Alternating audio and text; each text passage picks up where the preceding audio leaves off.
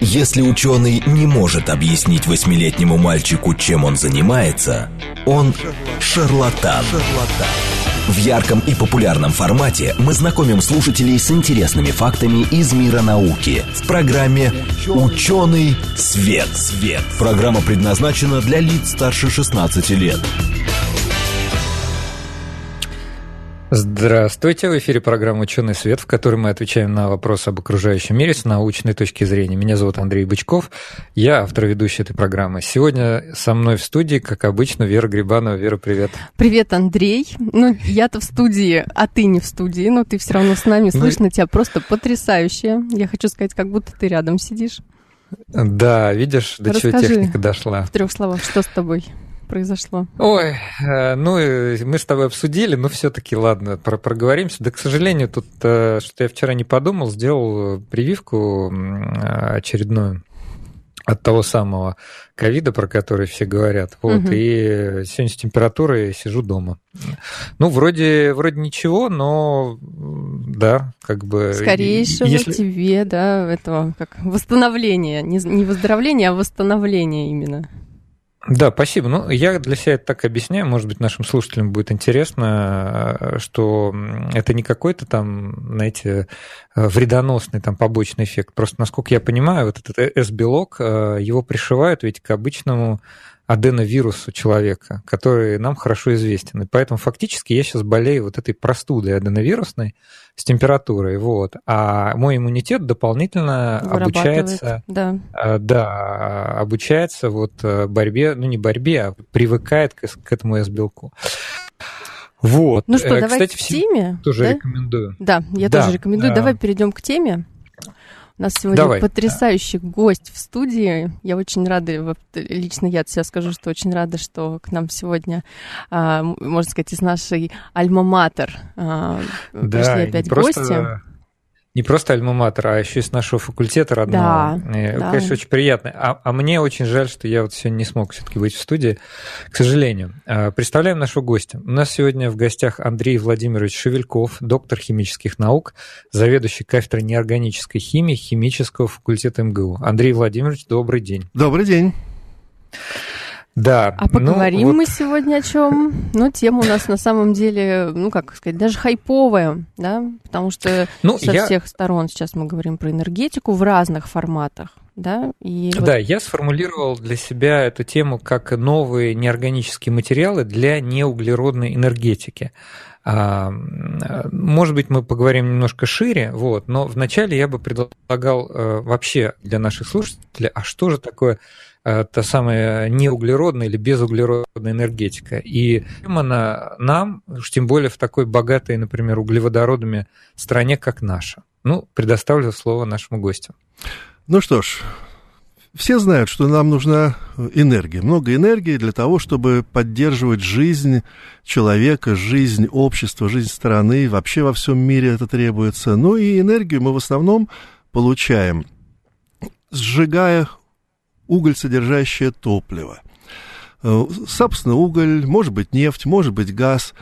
От этого мы получаем наибольшее количество энергии.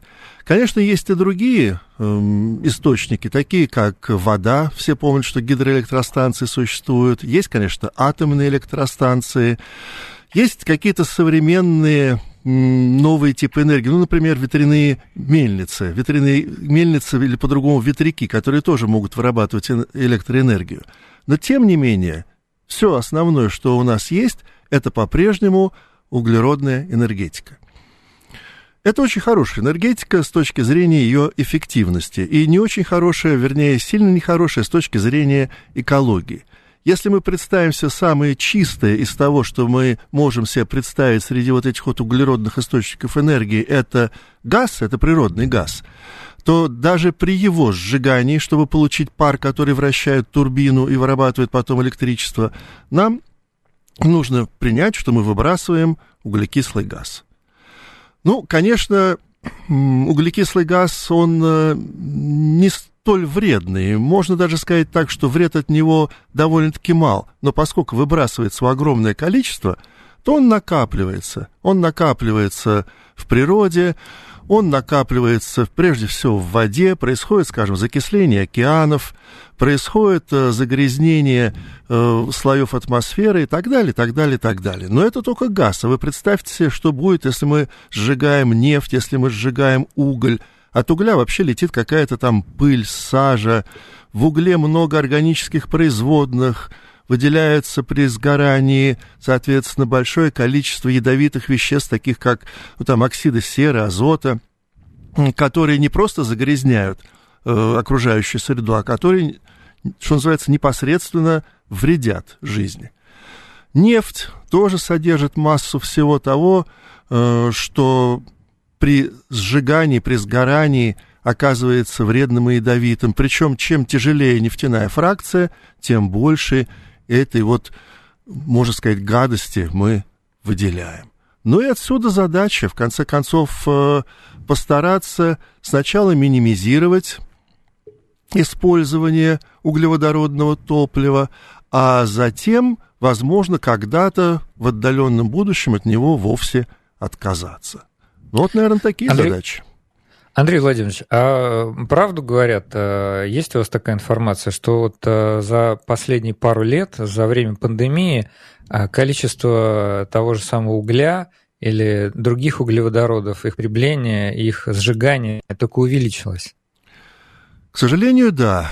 По всей видимости, это связано с экономическими сложностями, которые сопровождали пандемию, и поэтому Э, фигурируют такие цифры, что почти на 10% увеличилось потребление угля в Европе, почти на 25% э, в Соединенных Штатах Америки. Хотя, как вы знаете, и американцы, и европейцы принимают массу усилий для того, чтобы употребление угля, э, по крайней мере, в виде топлива, остановить. Более того, сейчас уже речь идет о том, чтобы не использовать уголь в металлургии, стараться заменять углеродные технологии получения металла на другие, например, водородные.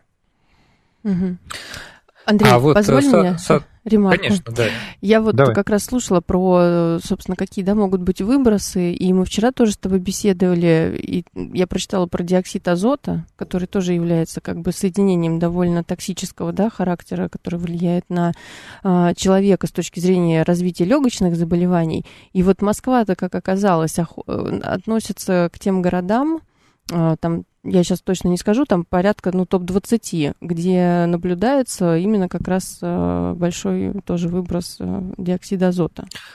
Так э, я, может быть, немножко в сторону от темы нашей сегодняшней программы, но я, честно говоря, люблю изучать сайт. Не думаю, что это будет звучать как какая-то реклама. Есть такой международный сайт windy.com. Да, да, да. Им пользуются метеорологи, специалисты в области атмосферы. И там есть интерактивные карты, основанные на датчиках. И один из, один из параметров – это как раз диоксид азота – вот. И, например, летом я просто вот, э, когда кондиционеры, когда автомобили, ну, прежде всего автомобили, да, вот когда была самая жара, я, конечно, с огромным удивлением наблюдал, как выглядят карты Москвы по НО2, а, то есть его ну, очень большие показатели, особенно сконцентрированные на юго-востоке. Да, просто мы привыкли вот. говорить, что вот СО2, СО2, да, а про НО2 иногда, иногда забывают люди, что это тоже надо, по, по идее, упоминать. И это тоже связано с тем э, топливом, которое мы используем. Совершенно ну, верно. Случае... Совершенно верно. Да. И вред НО2 намного-намного, не просто в разы, на порядке выше, чем вред СО2. И чем больше у нас в городе предприятий, чем в городе больше ездит машин, тем пока что неизбежно будет больше НО2, пока автомобили – это автомобили с двигателями внутреннего сгорания. И опять же, насколько э, вопрос, насколько они эффективны. Если мы, например, имеем дело классический неочищенный атмосферный двигатель, да, то, ну, я имею в виду неочищенный, в смысле, у него там нет системы каталитической, то это один уровень выброса. Если у него есть катализатор, и у него более эффективный двигатель, это другой вопрос. Если это гибрид, это уже третий. Если, например, в нем используется система, например, рекуперации энергии, то, опять же, выбрасывать он будет меньше. Вот об этом мы сегодня, кстати, поговорим. А, ну что, Андрей Владимирович, тогда какие у нас есть э, возможные подходы к неуглеродной энергетике? Что вот э, из, из чего можно тоже получать ту же самую электрическую энергию? И как нам здесь поможет неорганическая химия? Пока сложно сказать, как именно все будет развиваться, потому что на самом деле, если посмотреть на общую проблему энергетики, то можно сказать так, что использование э, природного газа это меньше из зол. Во-первых, потому что при сжигании природного газа не выделяется ничего, кроме воды и углекислого газа. И все эти страхи, что углекислый газ является парниковым газом, они не очень-то оправданы. На самом деле способность углекислого газа быть вот тем парниковым газом, который нарушает тепловой баланс Земли, э, не стоит, потому что гораздо больше вред в этом смысле, в кавычках в данном случае слово вред нужно понимать, э, наносит вода. Это гораздо более эффективный газ, который приводит к парниковому эффекту. Вот смотрите, сейчас зима, да, зима. Сегодня погода такая снежная, э, туман. И разница между дневной и ночной э, температурой, а, ее практически нет, 1-2 градуса. А когда зимой мы имеем ясное небо, там звезды ночью, солнце днем, то разница температур может достигать 15-20 э, градусов. Это как раз и говорит о том, что когда облака, то есть пары воды есть, есть парниковый эффект. Углекислый газ да. не играет э, существенной роли в парниковом эффекте. Э, скорее, это общее накопление углекислого газа, который э, сдвигает в сторону то привычное равновесие в газовой системе вокруг нашей Земли. Когда мы со школы знаем, сколько должно быть азота, кислорода, аргона и углекислого газа. А теперь его стало больше. Вот как это повлияет на дальнейшее развитие экологической обстановки, вот это вот сложный вопрос. Но если вернуться к топливу, то, конечно, э, энергия, получаемая из газа, она получается с очень высокой эффективностью. А, у нас есть вопросы от слушателей. Кстати, хочу их пригласить э, к нашей да, сегодняшней давай. беседе. А, у нас э, есть смс-номер 8 925 4 восьмерки 94 8 или телеграм говорит Москва бот. Мы в прямом эфире. Поэтому, Пишите, пожалуйста, пожалуйста ваши вопросы да, в смс или телеграм. Да, вот вопрос, который я хотел задать и сам, ну, отчасти, вернее, он перекликается с моим вопросом. А является ли ядерное или термоядерное топливо альтернативой углеродному топливу? Или лучшей альтернативой углеродного топлива? Вот такая формулировка нашего слушателя. Да, тут наилучший даже. Вот так. А, в данном случае я могу ответить, э, выражая свое собственное мнение, потому что мнения расходятся. Я считаю, что да. Я считаю, что да, потому что это понимаете, как принцип, принцип, в конце концов, получения энергии, он один и тот же. Пар вращает турбину.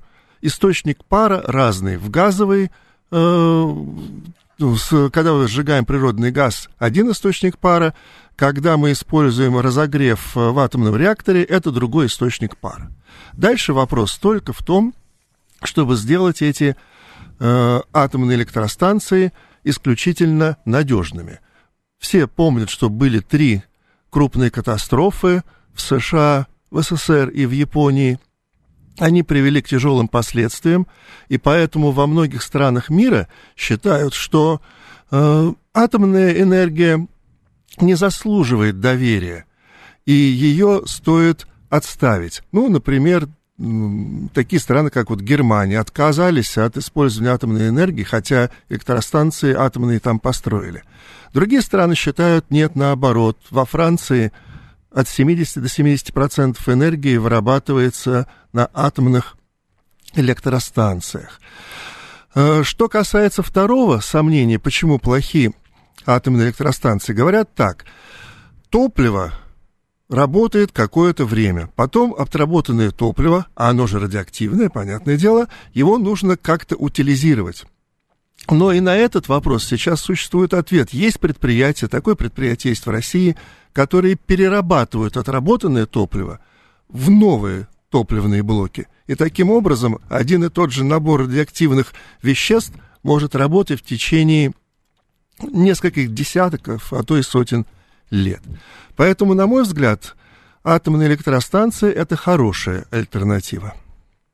А по факту, какие сейчас страны у нас остались э, как бы приверженцами ядерной энергетики? Франция? От, открыто объявляют три страны – Россия, Франция и США. А что Но значит открыто? О том, что они продолжают развивать атомную энергетику. А остальные как бы получается, что то есть как бы молчат, что ли, на эту тему? Скорее ну, всего, могут... э, можно разделить страны на э, четыре категории. Те, кто открыто заявляют о том, угу. что будут использовать, Это те, кто три. заявляют, что не будут использовать, те, кто используют молча, и те, которые не делали этих э, атомных электростанций никогда и, видимо, никогда не будут, просто вследствие развития технологий, экономики, промышленности и всего ну такого. Да, может быть, уже для них будет как бы более экономически и вообще экологически эффективно использовать уже какие-то новые технологии, да, или их разрабатывать. Вполне возможно. А вот, кстати, напишут, в Китае развивается атомная энергетика. Насколько мне известно, не, не очень. А я сейчас посмотрю. Я не Посмотрим. знаю ничего насчет Китая, но естественно, что потенциал экономической этой страны позволяет делать Э, атомные электростанции.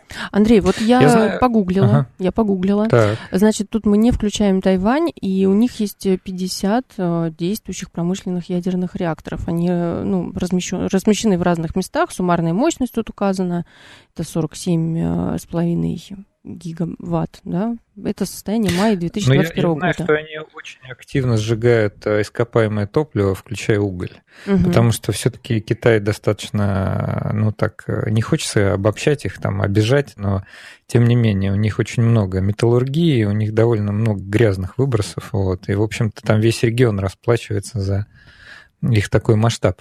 Давайте поговорим как раз о, может быть, хороших технологиях, чем нам э, химия, какие может предложить альтернативы. Вот тот же самый случай, который мы вначале упомянули, что, допустим, те же двигатели внутреннего сгорания, да, они нагреваются в процессе работы, у них не, там, не стопроцентный э, КПД. Те же колодки тормозные, да, э, тоже нагреваются. Ну, много всяких узлов может нагреваться. А вот нельзя ли использовать это, например, тепло, и обратно его переводить, например, в электрическую энергию, давать там либо дополнительную мощность, если это электродвигатель, или возвращать в сеть там аккумулятору, например. Э, конечно, можно. И более того, это уже делается, и такие материалы производятся. И, кстати говоря, если уж речь зашла о неорганической химии, то это, это самое, что ни на есть настоящие неорганические материалы. Ну, например, если мы с вами посмотрим на двигатель внутреннего сгорания и представимся, вот сколько э, под, потенциально можно было бы получить энергии и сколько этой энергии ушло на движение автомобиля, то выяснится, что осталось где-то треть, вот чтобы автомобиль двигался. Ну, а две, треть... две трети у нас потерялись. Так да? или иначе, ну не то, что потерялись, но в конце концов, да, рассеялось в виде тепла, потерялось, потому что мы тормозим, при этом тоже тепло выделяется. У большинства автомобилей есть э, холостой ход двигателя, например, если вы остановились на красный свет или пропускаете пешехода. Угу. Это все потеря мощности. И вот эту мощность надо постараться каким-то образом вернуть. Ну вот, чтобы ее вернуть, есть такие вот термоэлектрические элементы. Их идея заключается в том, что под действием градиента температур, ну или разности температур, возникает электрический ток. И этот электрический ток можно запустить в ту же систему, в которую этот ток подает автомобильный генератор. Если мы говорим о двигателях внутреннего сгорания, то примерно так это и работает. А насколько это доступно? То есть насколько все-таки те материалы, которые используют для преобразования тепла в электричество, дорогие или, может быть, они токсичные?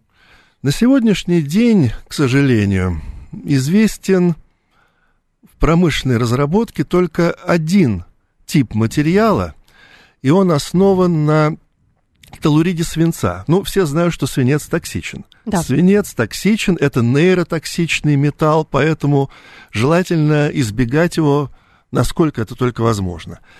Но вторая проблема заключается в том, что в состав этого элемента входит телур, в состав термоэлектрического элемента – Это тоже химический элемент, как его называют, он не металл и не не металл, то есть металлоид. Он очень редкий. И если взять все химические элементы, которые существуют на Земле, то говорят, что телур занимает седьмое место по редкости. Соответственно, добыча и поставка и очистка, наверное, удовольствие дорогое. Это, во-первых. А во-вторых, что еще хуже, что на сегодняшний день не существует промышленности регенерации телура. Все знают, что можно собрать там металлолом, можно консервных банок э, переработать олово. Ну, масса металлов регенерируется. Угу. Да. Но для телура почему-то такой промышленности пока нет. Поэтому задача очень простая. Найти что-то более эффективное и более безопасное, чем э, соединение свинца и телура. Угу. Андрей Владимирович, а вы сказали, что вот в промышленности есть только один а, используемый материал, это телурит свинца. А э, вот там, не знаю, в, в, в пробирке, что называется, да, в лаборатории есть какие-то другие, может быть, термоэлектрические материалы, просто по тем или иным причинам они не внедрены? Ну, давайте говорить э, так, что, конечно, используется не только телурит свинца. Телурит свинца – это то, что можно использовать для э, переработки э, отработанного тепла в мощность в автомобилях. Термоэлектрические угу. материалы могут служить другой цели – охлаждение под действием электрического тока. Там не нужен свинец, там работают другие вещества, но они работают, ну, вот в районе комнатной температуры, может быть, до 100 градусов, до 150, это уж если, ну, оптимистично смотреть на этот вопрос. А Наша задача, когда мы говорим об автомобильной промышленности, наша задача найти такие материалы, которые будут работать при температурах, ну, там где-то 200, 300, 400 градусов Цельсия. Это на порядок, ну, не на порядок, а на сотни конечно, выше. Конечно, выше. И чем э, мощнее двигатель, тем выше температуры нужны, в общем-то. Угу. И если говорить вот о задачах 200-300 градусов, то телурит свинца там все равно не будет работать. Его диапазон рабочий это где-то ближе к 500 градусов, поэтому он может быть использован там на мощных грузовиках или на машинах премиум класса, у которых там двигатели, может быть, за 350 лошадиных сил. А если мы говорим о том, что может работать в лаборатории, то нужно найти другие принципиальные подходы к тому, как найти термоэлектрический материал. Вот говорят, что термоэлектрический материал один из самых сложных теоретических материалов, потому что он должен проводить тепло очень, очень плохо и проводить электричество очень хорошо. И при этом обязательно не быть металлом, потому что у металла электричество проводят и положительные, и отрицательные носители заряда, а у полупроводника преимущественно только одни. Вот такие требования. И выясняется, да, получается сложный материал. что сложно его найти – и вот когда-то, эм, когда-то, когда, может быть, уже в середине 90-х годов было затишье в области нахождения новых термоэлектрических материалов, была придумана концепция, которую э, ну, на бытовой язык можно перевести как концепция погремушки. Представьте себе погремушку, да, вы ее трясете, а там что-то шумит, но при этом то, что шумит, движется внутри какого-то каркаса, а сам каркас, с ним ничего не происходит. Он только, так сказать, звук помогает издавать. И такая же была идея в химии. Каркас будет проводить электричество, а то, что трясется внутри, будет рассеивать тепло. И вот тут в 90-е годы и начался поиск новых термоэлектриков успешный. Андрей Владимирович, у, у нас 30 секунд осталось, до, перер... да, до перерыва. Да, до, до перерыва на новости. Вот давайте мы, чтобы эту мысль не забыть, мы с нее и начнем после перерыва, что вы нам расскажете, вот в 90-е годы предложили такую концепцию, была ли она реализована, какие там, может быть, проблемы, сложности. А я напомню нашим слушателям, что мы в прямом эфире, поэтому, пожалуйста, где же наши номера-то написаны? 8 925 4 восьмерки 94 8, телеграмм. Да, говорит МСК, говорит МСК бот. бот. Пишите, пожалуйста. Слушайте нас после новостей. В ярком и популярном формате мы знакомим слушателей с интересными фактами из мира науки в программе «Ученый свет». свет. Э, здравствуйте, в эфире программа «Ученый свет», в которой мы отвечаем на вопросы об окружающем мире с научной точки зрения. Меня зовут Андрей Бычков, я автор и ведущий этой программы. Сегодня со мной, как обычно, в студии Вера Грибанова. Вера, привет. Привет, Андрей. Всем добрый день еще раз. Здравствуйте.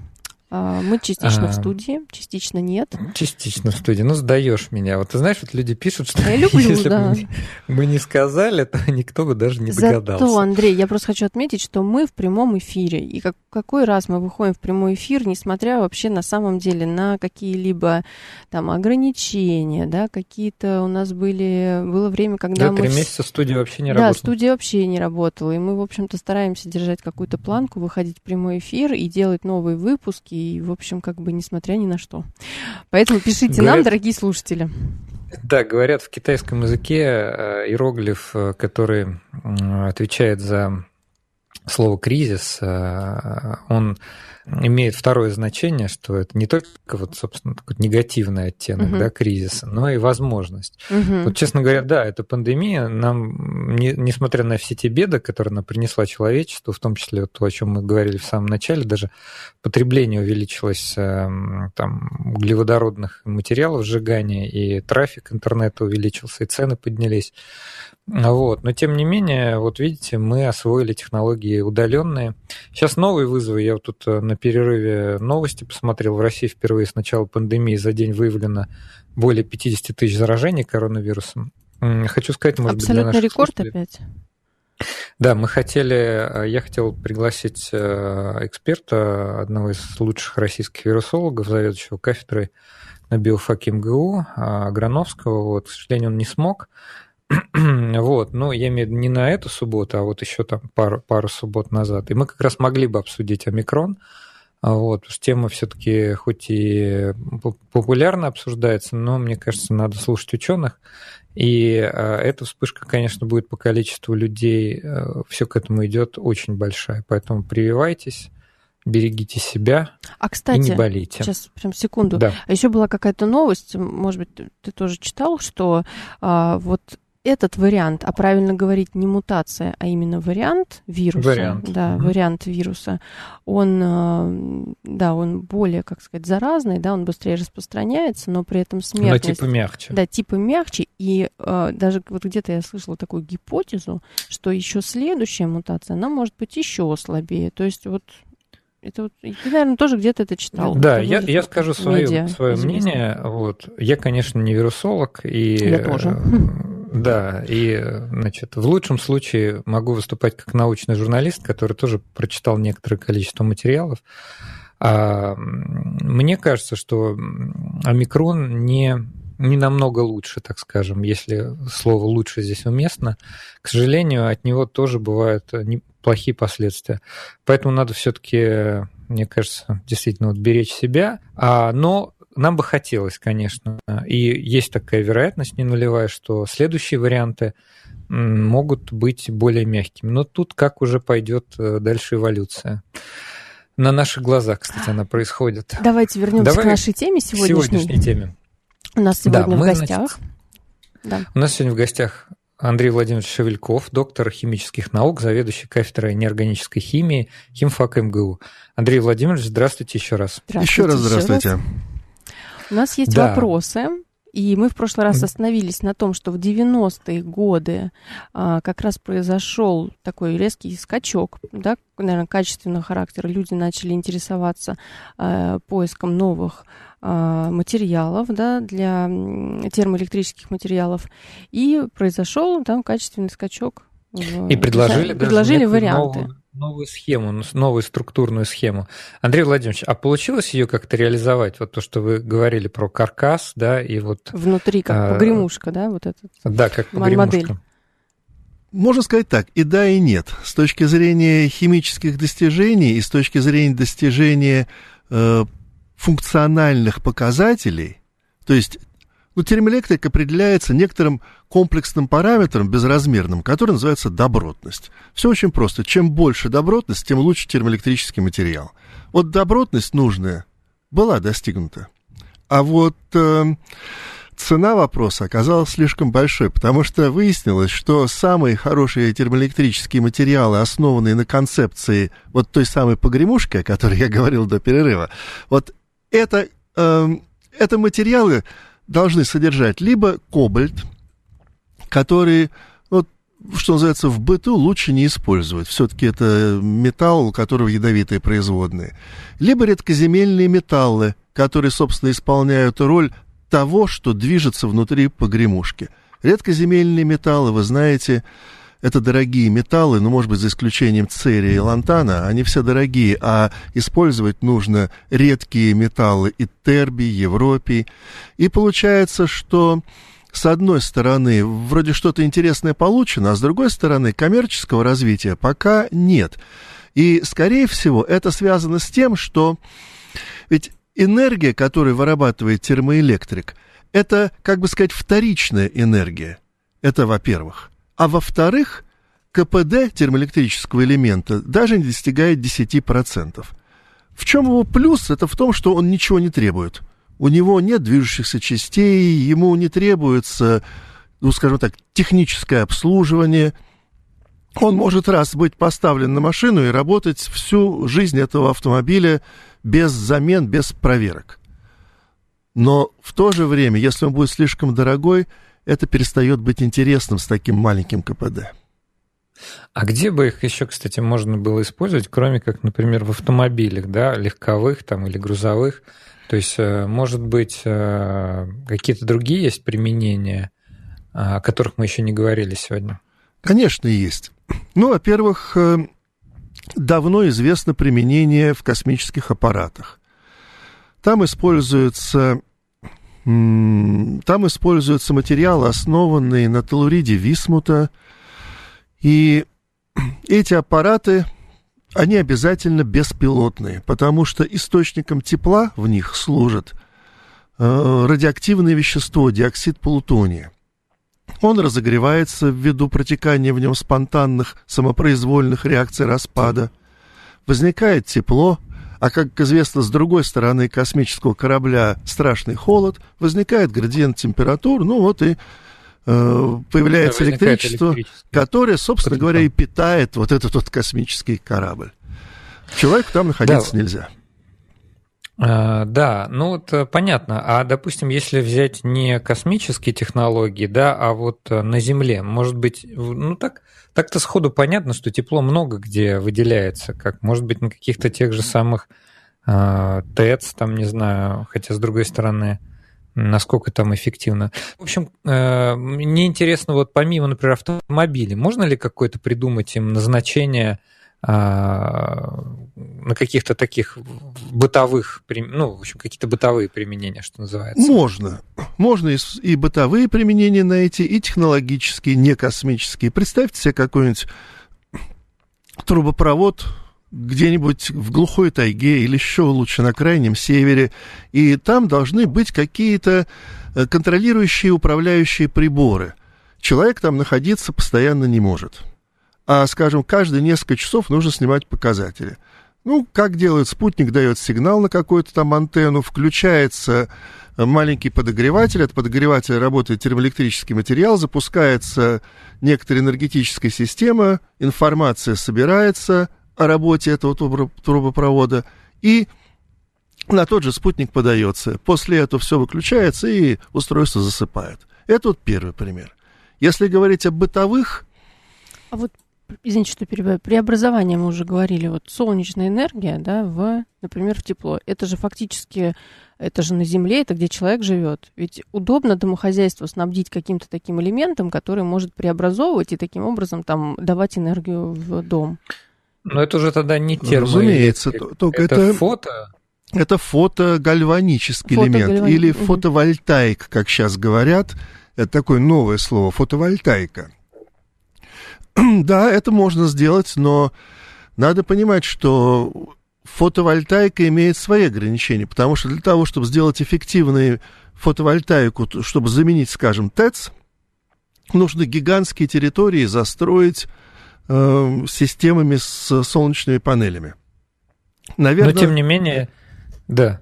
говорите. Да, наверное, где-то там можно на это пойти, но говорят, чтобы выработать такое же количество электричества, которое вырабатывает наша знаменитая Саяно-Шуншская ГЭС, нужно всю Сахару застроить вот этими солнечными элементами.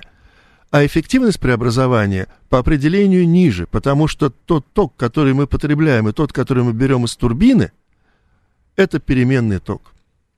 А солнечная панель дает постоянный. И еще нужно инвертировать. Кстати, хотел вам рассказать, э, смотрел ролик на научно-популярном американском канале, да. как раз почти что на эту самую тему. А, там был задан вопрос, и была попытка смоделировать, а можно ли, например, действительно всю Сахару э, э, снабдить, э, поставить там стационарные солнечные батареи и, например, использовать их для питания, скажем, Европы. Вот. И расчеты показывают, что очень большие потери по дороге получаются. Совсем неэффективно. Несмотря на то, что действительно количество солнечных дней большое, инсоляция достаточно, то есть энергии будет вырабатываться прилично. Ну, это уже никто не говорит про стоимость этих солнечных панелей. Но даже в процессе передачи у нас же э, как, ну, используются обычные электрические там, провода, электрические кабели. Тоже потери а, будет. кстати, да, на да и, и потери, потери будут очень большие. И там вот люди приводили пример как раз э, потерь, которые бывают э, при, э, как это называется-то, господи, при передачи да, э, значит, энергии, электрической энергии от э, каких-то популярных электростанций, крупных мировых электростанций, к потребителям. Вот. И расчет показывает, что даже вот там проложив мощный пучок проводов, там, скажем, под Средиземным морем, потери будут очень-очень существенные. А, значит, вот, кстати, про Саяно-Шушинскую ГЭС у нас несколько вопросов висят еще из первой половины программы. Да. А, один вопрос такой. Добрый день. Если перевести всю энергетику России на гидро, ветра, солнца, это возможно создать такие мощности? Андрей Владимирович, На сегодняшний день нет. Объясняется это следующим. А, для того, чтобы получать энергию из воды, нужно перекрывать реки. Есть определенный предел того, что мы можем перекрыть это предел как э, экономический, так и экологический. Если взять к этому еще энергию приливов, ну, тоже, понимаете, построить очень много приливных электростанций, это значит нарушить экологию береговой линии. Э, солнце, ветер – это все небольшие порции энергии. Они очень важны, их обязательно нужно использовать, потому что когда мы их используем, все равно нагрузку на экологию мы снижаем. Но заменить то, что дает нам атомная электростанция и тепловая электростанция, мы категорически не можем. Речь идет о том, что гидроэнергетика может дать, ну, от силы процентов 10. Ну, это не покроет, конечно, ну, да. всего, да, всей необходимости. Андрей, разреши, я прочитаю вопрос Давай. из Телеграма.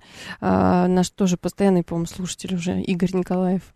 Почему нельзя передавать постоянный ток от солнечных батарей? Индуктивные потери будут намного меньше при передаче постоянного тока.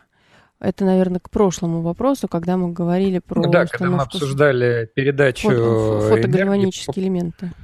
Передавать да. можно, не в этом дело. Дело в том, что в нашей сети переменный ток, который гораздо более эффективный, чем постоянный. И поэтому, если речь идет о каком-то локальном снабжении, ну, скажем, вот у вас, представьте себе, пешеходный переход зебра. Угу. Над ним висит и мигает желтая лампочка, а рядом стоит панель. Она сделана, скорее всего, из кремния, и это панель фотопреобразователя. Вот там может вполне быть постоянный ток. Ее не надо запускать в сеть там сеть не подведена. А если вы собираете солнечный свет, преобразуете его в электричество и хотите запустить в общую сеть, то тогда, конечно, нужен переменный ток. И тогда нужно ставить инвертор. Да, ну и у меня вопрос к Игорю, может быть, он лучше разбирается. Я тут боюсь показать свое невежество, но тем не менее, а почему у нас тогда а, практически вся энергия передается именно в режиме переменного тока? Ведь есть же преобразователи, как в одну, так и в другую сторону, инверторы и, соответственно, выпрямители.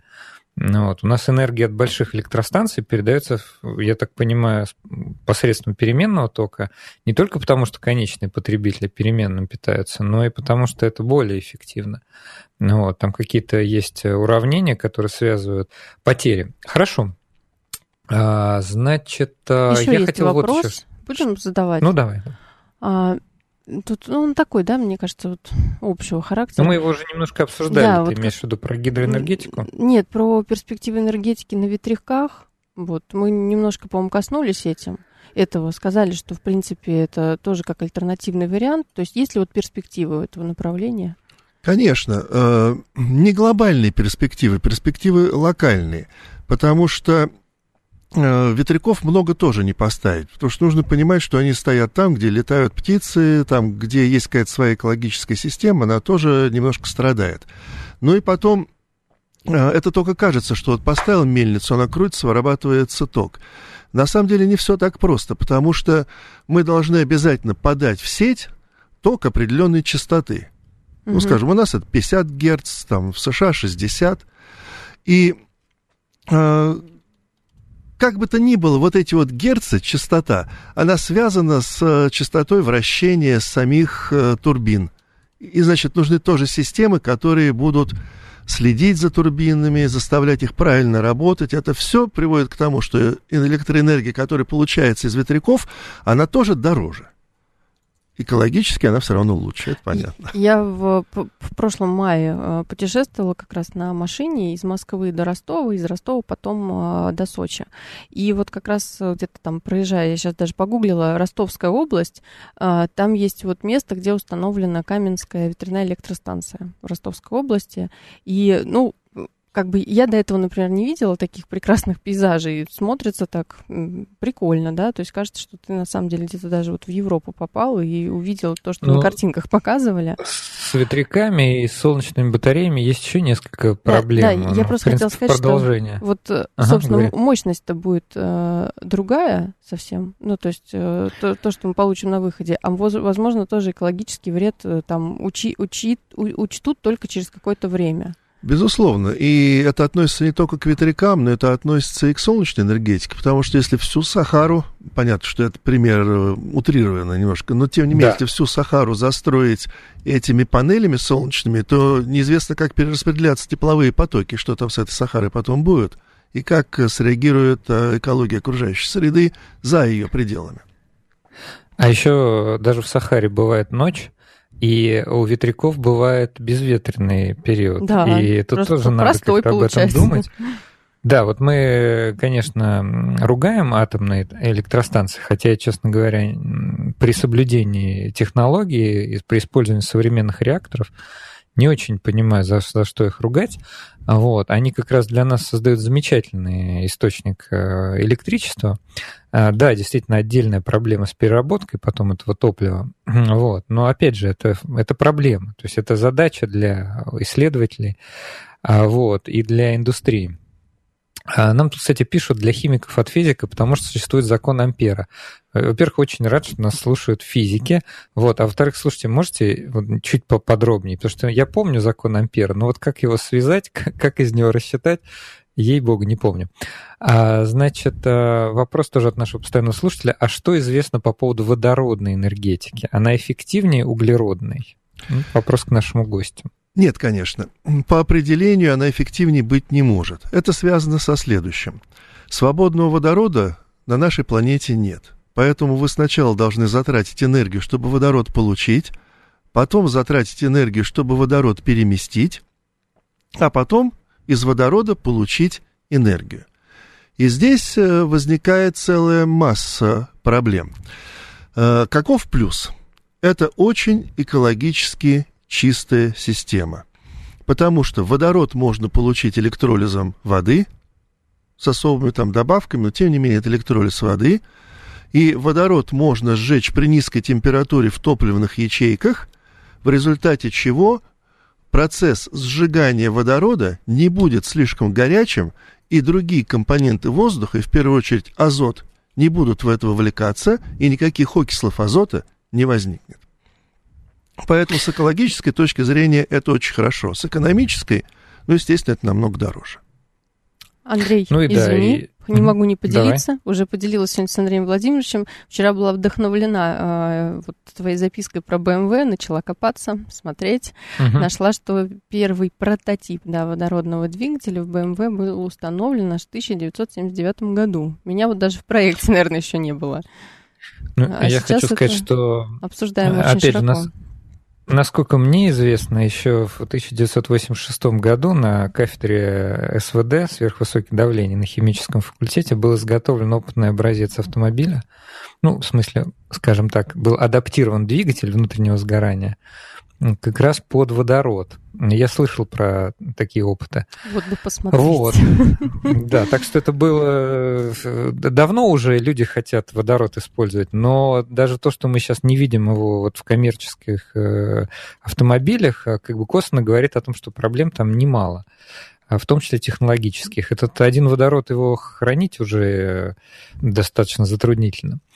А, комментарий от нашего слушателя. Что-то мне подсказывает, что такие проекты, как добывание энергии из вибрации дорожного полотна под колесами транспорта, приведет только к повышенному расходу бензина. С термоэлементами такой опасности нет – нет, конечно. С термоэлементами такой опасности нет по одной простой причине. Вы не используете энергию на то, чтобы заставить работать термоэлемент. Он работает просто от того, что в автомобиле горячо, а в окружающей среде холоднее. Ну, представьте себе, да, что поэтому. у вас есть выхлопная труба, она же горячая.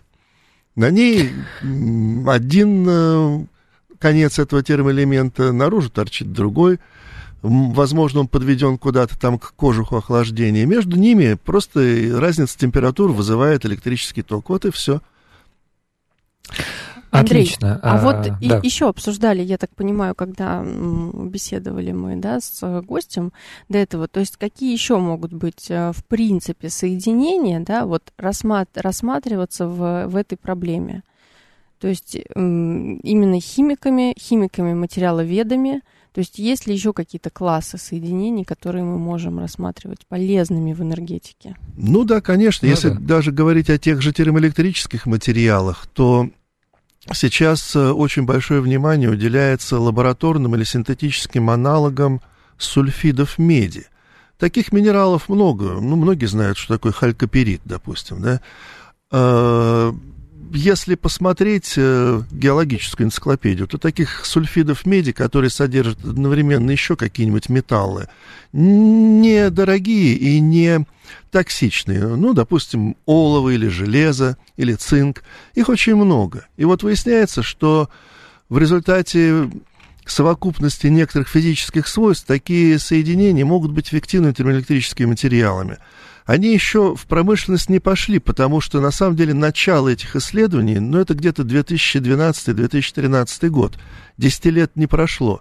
Но уже на сегодня имеются примеры, когда их добротность превосходит не то что толурит свинца, но даже и толурит висмута, который отличается наибольшей добротностью из всех коммерчески применяемых элементов. Поэтому, наверное, за ними будущее, и это и это уже потихонечку начинает выходить из сферы фундаментальных научных исследований в область ну, ближе к прикладным, к ориентированным, что называется, исследованиям. Наверное, через какое-то время такие термоэлектрические материалы будут запущены э, в промышленность. Ну, отлично. Тогда э, предлагаю уже немножко э, завершать нашу сегодняшнюю встречу, потому что не так много времени одна, остается. Да, буквально. буквально одна минута. А, слушатель да, наш я... постоянный, 36-й, а, пишет, передайте, пожалуйста, вашему гостю благодарность. Было очень интересно. Спасибо. Нам да, даже приятно, что у нас пока... есть да, постоянные наши, наши слушатели. Мне кажется, 36-й ни одну передачу просто не пропускает да нет, абсолютно не, каждую. Не просто не пропускает, а снабжает нас очень дельными вопросами по теме, потому что мы иногда погружены в материал и немножко не можем взглянуть со стороны вот, а, уходим куда-то вглубь. А, но мне кажется, то, что Андрей Владимирович сказал в конце, а, значит, дает действительно повод для осторожного оптимизма, что все-таки дополнительная энергия будет получаться с помощью тех же самых термоэлектриков, термоэлектрических материалов, она не будет просто пропадать. И постепенно, я тут, пожалуй, там, соглашусь э, с тем, что прозвучало в самом начале, что переход, наверное, не будет быстрым, мы не получим каких-то уникальных автомобилей с КПД 99%. Но постепенно, как вот это произошло, там, не знаю, с гибридами в свое время, мы будем получать более эффективные автомобили, и, возможно, будем рекуперировать ту же самую энергию торможения или там глушителей а, и возвращать ее в сеть. А, спасибо большое нашему гостю. У нас в гостях был Андрей Владимирович Шевельков, доктор химических наук, заведующий кафедрой неорганической химии химфака МГУ. А мы с вами услышимся в следующую субботу. Всем пока. Спасибо. До свидания.